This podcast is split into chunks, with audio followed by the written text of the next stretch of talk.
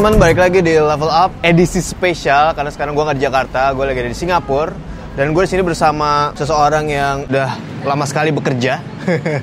ya sebenarnya dia kakak gue tapi dia adalah contoh yang pas untuk sesi yang kali ini. Siapa namanya? Bayu Febriaji atau lebih dikenal dengan General Feb. Ya, lebih dikenal dengan General Fab dan dia sekarang ini bekerja di mana? Kerja di DBS Bank sebagai Vice President untuk bagian Innovation dan Data Analytics. Oke, seorang Vice President. Sudah berapa lama ya kerjanya? Nah, kita akan coba gali dulu nih. Awalnya gimana, Bay? Awalnya gue kuliah di Singapura di Nanyang Technological University jurusan elektro gampangnya. Tapi dulunya kan sempat terima di ITB dan UI, Nggak tidak keterima diambil. di UI. Keterima oh, di UI, tapi di UI. Ya nggak diambil. gitu. Nggak diambil, tak- Terima di Nanyang. Soalnya kan kapan lagi bisa kabur dari orang tua ya. Habis itu uh, kuliah 4 tahun standar di sini nggak ada yang namanya istilah ngejar dosen. Jadi alhamdulillah langsung lulus. Aha. Terus kerja di pertama di Motorola di situ sekitar tiga tahun ya sebagai engineer. Terus pindah mulai masuk ke dunia banking di Standard Chartered sekitar dua setengah tahun. Habis itu pindah ke Credit Suisse. Habis Credit Suisse nggak lama kemudian diterima di ditawarin pindah ke DBS dan sampai sekarang terus masih di DBS. Oke. Jadi udah udah Berapa tahun? enam tahun di DBS. 6 tahun di DBS. Iya. Berarti dari awal lulus sampai akhirnya sekarang di DBS sampai di posisi sekarang itu berapa years of experience? Sekitar 12 tahun. 12 tahun. 12 tahun dari awalnya jadi engineer biasa sampai akhirnya sekarang jadi vice president di sebuah bank famous di Singapura ya. Bank nomor satu. Bank nomor satu saat ini di Singapura. Ya, dan juga world's best digital bank. World Best Digital Bank. Oke, sedikit promosi nggak apa-apa. Uh, ya meskipun udah sebesar ini tapi tetap aja living cost di Singapura tuh paling mahal. Living cost di Singapura paling mahal. Tahun lalu ada survei seluruh dunia katanya Singapura udah masuk ke top mungkin nomor satu sekarang paling mahal ngalahin New York dan Hong Kong.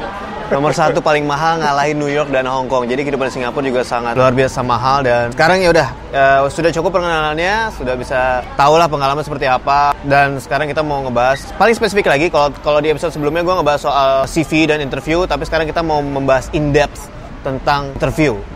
Nah, ini eh, kalau gue mungkin dari sisi yang gue gue belum terlalu banyak interview, tapi gue banyak menginterview orang. Nah, kalau di sisi dua-duanya kan, gitu. Dari yang dulunya di apa interview berkali-kali di beberapa tempat kerja sampai akhirnya menjadi orang yang menginterview. Gitu. Nah, apa nih yang mau kita bahas nih? By the way, sebelumnya kenapa kita mau bahas soal ini? Karena Bayu ini punya kelebihan di bidang komunikasi, bener nggak?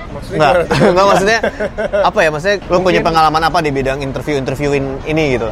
Mungkin kalau bisa dibilang ahlinya juga bukan, tapi Mm. secara pengalaman gitu karena dulu sudah pernah nyari kerja kan udah banyak di interview orang dan sudah banyak sukses juga dan sudah uh, banyak ditolak.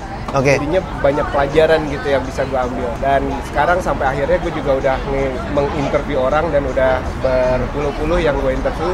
Jadi kemungkinan gue bisa share apa yang yang what works and what not gitu. Nah, malam dia sempat cerita ke gue, pintaran atau skill itu bukan yang paling utama saat interview. Oke, cerita yang kemarin. Jadi mungkin kalau kalian ngeliat Singkatnya video aja. sebelumnya yang sama Astra, di situ gue mau nambahin. Jadi kadang-kadang walaupun kita itu bagus banget interviewnya, tapi hal yang sebagai interviewer itu cari kadang-kadang adalah nyari kecocokan lo sebagai orang itu cocok nggak sih kulturnya dengan tim gue gitu.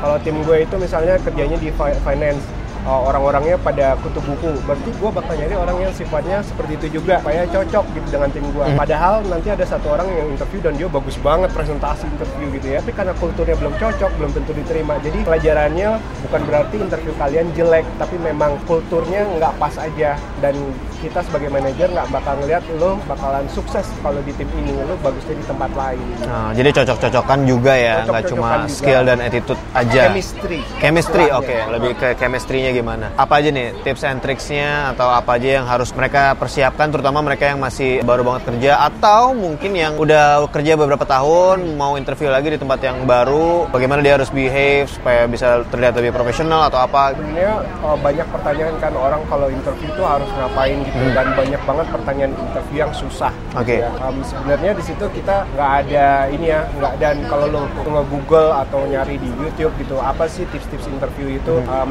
nggak ada yang bisa diaplikasiin ke semuanya gitu, nggak ada yang general, pasti Iya. spesifik.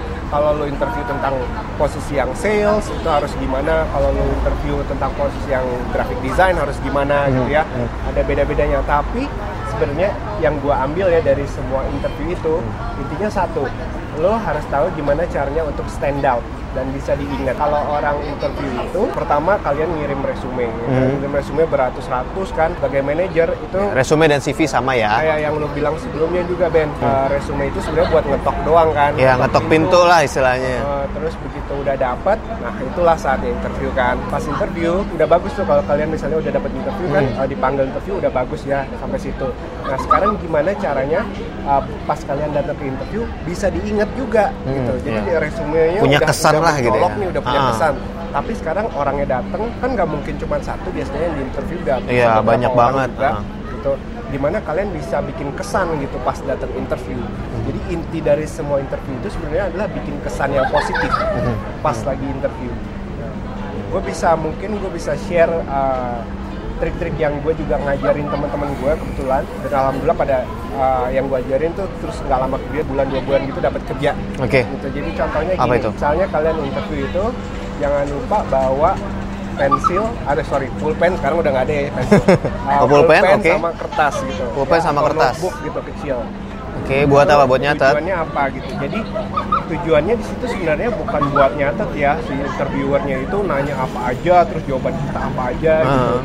Tapi di situ sebenarnya adalah lebih nyari ini apa orang macam apa sih yang dicari sama si interviewernya jadi Ben lu pernah nggak ngelihat iklan ini job vacancy gitu ya iklan uh, pekerjaan Hmm. terus ada syarat-syaratnya gitu Ya, requirements-nya banyak. kerjanya bakal gimana Job desk-nya gimana gitu ya. job desk ya. Ah, ya, job desk. Nah, gue bisa bilang job desk itu semuanya hampir 90% itu bullshit.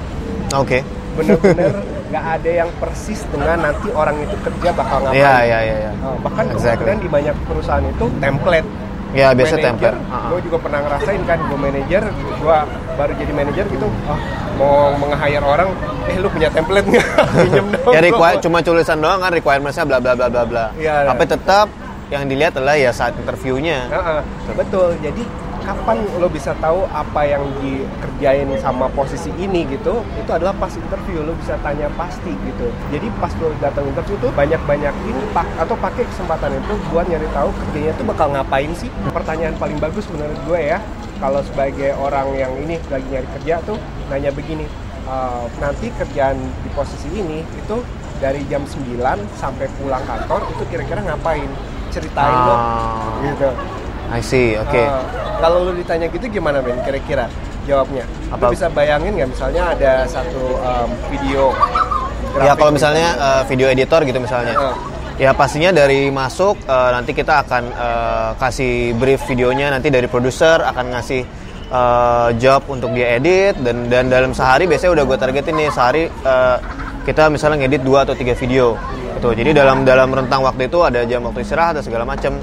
Eh, hari itu udah ada targetnya nyelesain berapa Nah, sampai hal, selesai. hal yang Nah, yang barusan lo ngomongin itu nggak bakalan lo taruh di, di dalam job desk. Tapi gue nanya sekali gitu, Oh, iya. gue langsung tahu. Oke. Oh, kira-kira kerjanya bakal gitu ya, ya. karena kalau di requirements pasti cuma ya udah cuma eh, ngedit video. uh, gitu nggak bakal tahu gitu sehari harinya bakal ngapain dan Hmm. itu sebenarnya hal yang penting banget buat kita sebagai pencari kerja gue bakal bisa nggak tiap hari ngerjain hal itu gitu Mhm. kan tadi kenapa gue bilang harus bawa note sama pulpen Ah. itu sebenarnya kita nyari nilai-nilai apa sih yang bagus untuk sukses di posisi ini jadi kalau Nilai-nilai yang bagus. Oke. Tadi yang lo bilang ah, tadi dari simple deskripsi ya barusan Mhm. lu katanya lu ngasih brief ngasih brief pagi-pagi terus lu ngasih target hari apa gitu kan.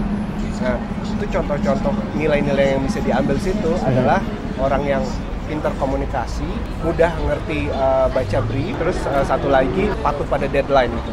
Setelahnya kalau dari tadi simple itu ya satu Oke, iya, kalimat iya. itu ya. Misalnya contohnya Jadi, seperti itu. Tiga nilai yang gue ambil tuh ada ini. Hmm. Dan ini tiga nilai ini yang bakal gue catat di situ gitu. Ini gue coba cari tahu ya, kenapa tadi pakai pulpen sama notes?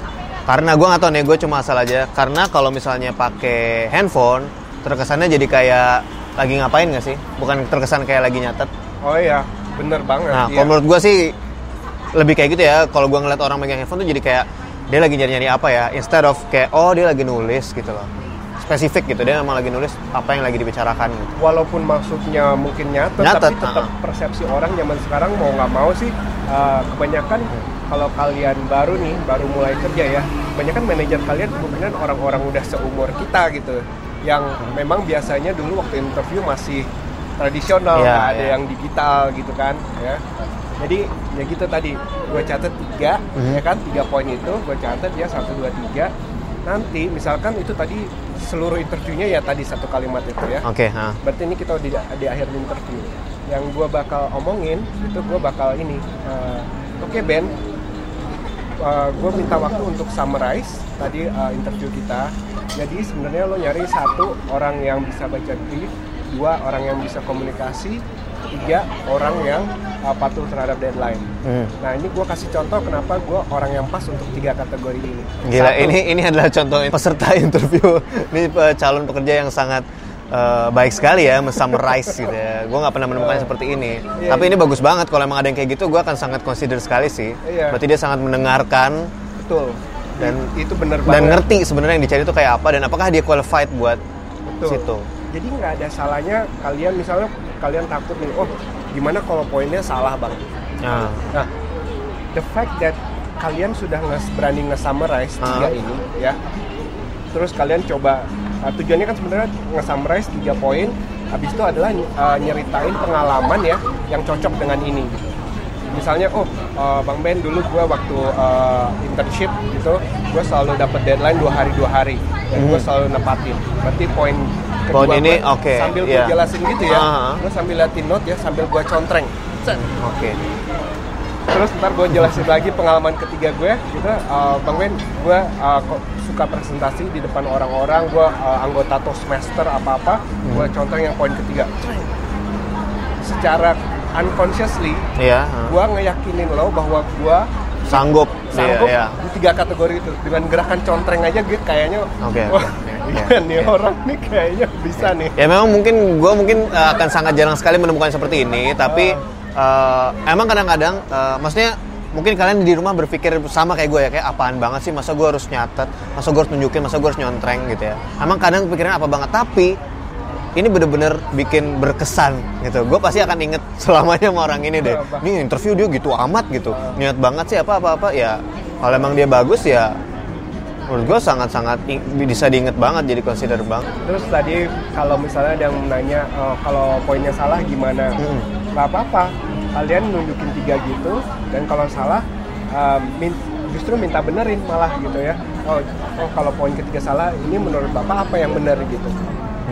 Gitu. Dan setelah dapat jawabannya sebisa mungkin kalian cepat mikir dan keluar dengan pengalaman yang bisa matching dengan ini Ah, poin oke. ketiga Aha. ini gitu. Ini mungkin lebih interview soal interview lebih spesifik ke bagaimana memberikan kesan dan bagaimana menunjukkan ya cara bercerita lah gitu karena kan memang sebenarnya kalau saat interview kita lebih ngeliat ke orangnya intinya kalau interview itu tadi adalah untuk memberi kesan yang Hmm. bisa diingat orang gitu ya dan bisa diingat interviewernya Hmm. Dan kesannya mesti positif juga. ya ini eh, buat kalian di rumah kalian cobain nih gitu kira interaktif aja nih jadi kalian di rumah lagi nonton coba misalnya Bayu di sini akan nanya ke kalian ah, pertanyaan apa Bay? Jadi gua gambarin situasinya. Mm-mm.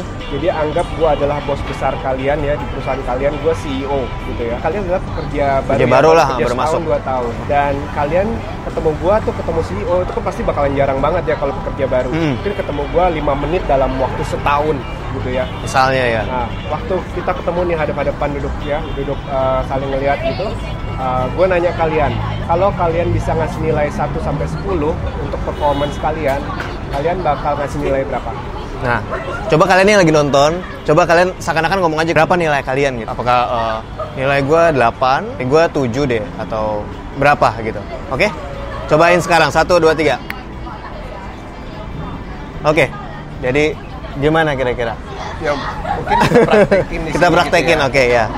Jadi Bena, kalau gue nyuruh lu nilai performance lu sendiri antara 1 sampai 10, kira-kira nilai lu berapa? Eh, gue 8, Gue bilang 4. kenapa 4?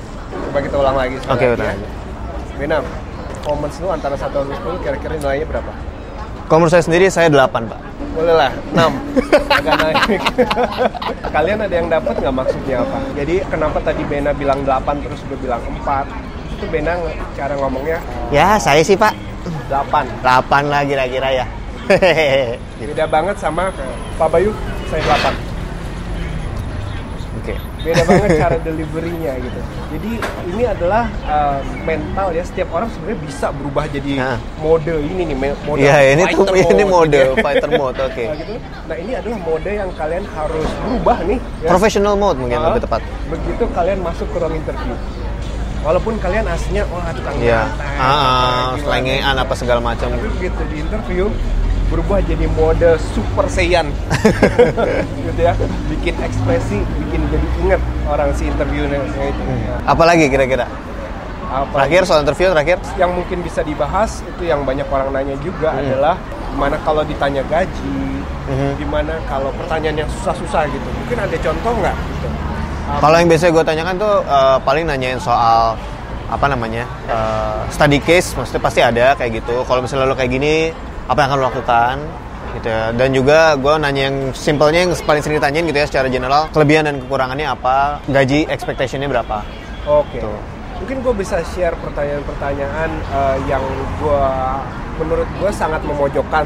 Oke. Tapi gimana gue ngubah situasi itu jadi ini, jadi hal yang positif. Hmm. Ya. Contohnya em, ada waktu dulu gue pernah interview di perusahaan Jepang. Perusahaan Jepang itu kulturnya adalah lo harus setia. Jangan Oh, iya. pernah pindah. Super Jangan loyal kayak masuk, lo di situ sampai tua. eh, Iya. gitu kan. Orang Jepang is a very hard worker. kan waktu itu gue baru udah kerja di tiga perusahaan kalau nggak salah gitu Hah? ya. Waktunya nggak ada yang lebih dari lima tahun tiap perusahaan itu kan. Terus mereka nanya, gini, gimana kamu bisa nunjukin kalau kamu loyal? Gitu. Mampus dah gimana tuh? Karena menurut resume kamu, kamu nggak pernah stay di perusahaan lebih dari Ah. lima tahun. Oke. Nggak bisa ngindar dong. Ah. Ada ada buktinya. Iya, buktinya ya. udah jelas Jadi banget. jawabnya gimana Ben? Kira-kira Ben kalau ditanya gitu. Ben? I have no idea. Jadi gue langsung bilang, gue langsung ini keluarin jam tangan, Pak, jam tangan saya G-Shock. Ini G-Shock model Airman. Itu saya beli tahun 2002 sampai sekarang masih saya pakai. Ini artinya saya setia. Bukan berarti saya uh, belum cocok sama perusahaannya aja kali ya gitu. Kalau saya memang sudah cocok dengan sesuatu, saya bakal terus setia dengan itu. Jadi jamnya gue sebut merek Jepang karena perusahaan Oh, oke. Jepang Aha. dan juga gue bilang ini hal yang cocok gitu yang yang nunjukin kalau gue itu bisa setia Oke. gitu. Kalau misalnya nggak ada gimana? eh, itu kalau nggak ada gimana gitu kan? Iya. Em, ya harus kreatif sih. Nah sebenarnya apa sih definisi dari kreatif? Ayo Iya. lu katanya kreatif nih. apa definisi? Saya membuat eh, salah satunya adalah membuat sesuatu yang biasa menjadi luar biasa gitu. Dan itu juga lebih dari lebih ke perspektif gitu. Gimana caranya membuat sesuatu yang mungkin orang lain nganggapnya ya standar biasa. gitu. Tapi kita kita buat sesuatu itu jadi lebih menarik, jadi kita bikin twistnya, jadi ya jadi terlihat lebih luar biasa. Ya itu itu definisi kreatif menurut Bena karena dia men- selalu menciptakan produk gitu ya. Jadi itu mungkin bisa diaplikasikan ke produk. Aha. Tapi kalau menurut gue uh, creative thinking itu adalah Ah, itu thinking. definisinya um, mengkaitkan sesuatu dengan hal-hal yang kita pernah alami di masa lalu gitu ya jadi based on your experience Oke. and try to make something new about it gitu sesuatu yang baru Hmm. jadi kayak tadi um, jawaban itu ketemu karena oh gue inget nih jam gua gitu Ah. di Jepang jadi kalau kita dalam situasi kepepet gitu kita harus bisa-bisa mungkin Oh, udah udah siap ya nyari palingnya. sesuatu ya yang kita bisa kaitkan dengan pengalaman kita secara Hmm. pribadi gitu Oke. kalau misalnya jam nggak ada apa sih arti kata setia buat lo gitu lo setia apa sih lo mungkin punya Hmm. uh, selalu sayang sama mobil yang namanya bawang gitu kan Ya, ya, wah yang misalnya gitu. merah gitu itu bisa diceritain gitu untuk Hmm. nunjukin bahwa lo punya nilai setia Gitu. Alright, jadi oke, diambil oke. dari experience lo di masa lalu gak mesti berhubungan dengan kerjaannya itu Oke, ya, I get it. So, uh, ini lebih ke ngomongin ke kesetiaan gitu ya. Tapi ada nggak beberapa pertanyaan yang menurut lo sering ditanyain, jadi supaya mereka yang di rumah juga uh, paling enggak gitu, udah prepare gitu. Apa aja sih yang harus gue jawab? Oh, pertanyaannya pasti beda-beda dan Ah. yang gua tahu sekarang tuh ya uh, manajer itu, manajer zaman sekarang itu kebanyakan juga kalau nanya ya, kalau nanya itu super kreatif juga Ben. Ah, gimana? Jadi susah banget orang-orang tuh kalau persiapan untuk interview karena yang ditanya tuh bisa macem-macem juga Kayak gitu. malah nggak biasa ya, nggak nggak standar banget. Nah, misalkan gue gue gue sendiri nih gue share ya, yang gue sering tanya itu gini misalnya Ben, uh, gue bakal nanya lo pertanyaan, gue minta lo jawab seadanya, oke? Oke. Uh, tapi sebelum gue tanya pertanyaannya, gue pengen tahu hobi lo apa? Hobi gue uh, bikin video. Bikin video. Oke, Ben gue tanya, uh, di Indonesia ada berapa YouTube kreator yang nyampe 100k tiap bulannya? Tiap bulannya. Nah, 100k subscriber 100 tiap bulan. subscriber tiap bulannya ada Iya. 100 subscribers mungkin ada sepuluhan atau kalau soal kemarin gue habis datang ke acara YouTube Space dan kira-kira sekitar sepuluhan tapi itu udah increasing banget dari zaman dulu yang mungkin cuma sebulan bisa sekitar satu dua sekarang udah bisa 10 bahkan bisa lebih dari 10 and it keep increasing over time Nah, jadi yang gua tanya itu adalah sebenarnya gua nggak peduli, gua nggak tahu jawabannya 10 atau berapa. Tapi yang gua pengen tahu, kalau lu bilang lu hobinya itu, lu beneran nggak sih? Ngomongnya Oke. lu satu lu jujur nggak? Dan kedua, lu bisa ngejelasin nggak secara expert kalau lu memang itu bidang lu? Nah, itu sebenarnya yang gue ambil tuh sebenarnya bukan jawabannya. Gue nggak peduli. Bahkan kadang-kadang gue, uh, bahkan ada orang yang gue tanya hobinya apa, main tenis nih. Terus Hmm. gue tanya, uh, kira-kira di Singapura itu ada berapa raket tenis yang kejual tiap bulan? oke terus dia Gue nggak bakal peduli jawabannya Oke. berapa, tapi oke. gue pengen orang yang bisa ngejelasin. Oke, Lid, um, gue pengen nanya lu sesuatu, tapi sebelum gue tanya hal ini, ya, gue pengen tahu hobi lu tuh apa sih? Sebutin satu hobi. Motor, Motor. motor besar ya. motor besar ya. Oke, ini sekarang pertanyaan ini. Kira-kira di Indonesia ada berapa motor yang kejual tiap bulannya? Di Indonesia. Iya. Eh, justru gue sebenarnya sudah pernah riset. Di mana untuk Matic aja di Jakarta aja ya, di Jakarta sebagai Udah contoh. cukup, udah cukup. Dari situ aja udah kelihatan kan? udah kelihatan dia jujur dan dia expert di bidangnya. Dan gue nggak peduli jawabannya apa, tapi itu yang gue cari. Iya, setuju? iya gue nggak butuh jawaban lo Lid makasih banyak Sometimes it's not about the answer but the way we explain it. yes Yeah, Gue explain gitu Dari situ aja kalian pasti Ya, ngapain juga udah, mau. udah ketahuan. Dia matanya ya. Jadi gue sebagai manajer gue juga karena gue belajar human behavior gue bisa ngeliat matanya dia ngadep ke mana, facial expressionnya gue tahu kalau dia nggak bohong gitu. Ah. Ngerin Ben. Biasanya sebagai manajer itu kita nge-interview lebih dari satu orang, Oke. ya kan? Dan kadang-kadang ada orang yang ditanya gaji, ya. Kalau ditanya gaji, terus jawabnya gimana? gitu. Misalnya uh, ada orang jawab, oh saya mau 5 juta pak, gitu kan? oke Terus misalnya gue bales nih ya sebagai manajer, um, kenapa 5 juta? Anak yang tadi barusan interview sebelum kamu cuma mau 4 juta loh. hmm rasain lo bingung lo Gimana jawabnya kalau kayak gitu? kalau kayak gitu gimana Lid Coba, coba, Lid. Lid Coba, mana ayo Alit lagi nih Alit Jadi coba lo barusan jawab, saya mau gaji 5 juta. Hmm. Ya. Terus gue tanya balik sebagai manajer, Hmm. oh orang yang interview barusan sebelum anda itu cuma mau 4 juta. Kalau dia minta 4 juta, artinya dia menganggap dirinya sendiri cuman value-nya segitu. Kalau saya bilang 5 juta, artinya saya saya sangat yakin saya lebih baik dari dia.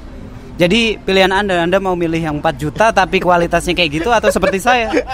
lu sok tau banget Lid emang yang sebelumnya eh, nggak jago gimana Oke, apakah coba- benar jawabannya Ya, mungkin uh, silahkan kalian bisa nilai sendiri jawaban Alit sama uh, jawaban gue. Misalnya Oke. begini, kalau gue jawab begini. Uh, Oke pak, um, Alit 4 juta, saya 5 juta. Gue nggak tahu ya sebenarnya siapa yang itu. Oke, uh, saya mungkin memang minta sejuta lebih lebih uh, sejuta lebih gajinya daripada orang sebelumnya. Tapi itu berdasarkan karena saya sudah punya ini dan saya sudah punya pengalaman ini. Kalau bapak uh, punya ini, Bapak mau ngambil resiko nge-hire orang yang sebelum saya, Bapak kemungkinan harus nge-training orang ini untuk bisa pengalamannya sama kayak saya. Dan untuk nge-training itu bakal butuh waktu, mungkin tiga bulan. Tiga bulan itu Bapak mungkin udah keluarin berapa duit dibanding nge-hire saya sekarang tanpa perlu training lebih lanjut. hmm, Oh, iya. Sebenarnya itu yang mau gue sampein tapi gue buru-buru. Ah, ini udah mikirannya duit banget ya emang orang bank yang ngerti banget ya. Enggak, enggak gitu. Tapi mikir um, istilahnya yang tadi bilang creative thinking dan mikir sesuatu yang kalau kita dipojokin jangan panik. Oke. Ya, satu jangan panik. Kedua ambil waktu aja sebentar untuk memikir. Oke, saya coba pikir dulu ya Pak, gitu. Oh, 5 menit di luar sambil rokok. Enggak juga. fail. Fail. Ya, ambil waktu sebentar, mikir, habis itu kalau udah jawab. Tapi Oke. jawabnya gimana? Super Saiyan mode, gitu Iya. ya. Jangan jawab, aduh jangan, aduh pusing banget. Iya, apa apalagi kalau udah gua gua udah udah sering banget nih kalau mereka garuk-garuk itu tuh itu dijamin. Itu dijamin. Itu lu sebenarnya nggak ada yang gatel, nggak ada yang gatel. Nggak tahu kenapa tangannya tuh gini aja. Apa aja tuh digaruk itu udah tandanya nggak tahu emang udah otak itu sudah merespon kalau ada yang nggak ngerti atau bingung tuh garuk-garuk apa aja jadi gatel. Hmm. So ya kira-kira begitu. Oke, kayak udah cukup banyak nih ya soal interview. Dan kita sudah saja episode kali ini dan berikutnya kita akan ngomongin sesuatu yang lebih eh, apa lagi nih? Abis ini kita bakal ngomongin tentang apa? mungkin bakal gimana cara nih eh, bergaul dengan orang di kantor. Bergaul dengan orang di kantor dan beberapa tipe-tipe orang yang ada di kantor. Tuh. Gitu ya. Oke, kira-kira gitu aja yang udah bisa kita omongin di soal interview ini. So don't forget to like, comment, and subscribe dan juga share ke teman-teman kalian yang membutuhkan info ini soal interview. Dan ya jangan lupa juga buat uh, subscribe. Si Bayu juga punya channel di General Fab. Dan oke, thank you. Sampai berjumpa lagi di video berikutnya. Jangan lupa nonton part 2. Dah.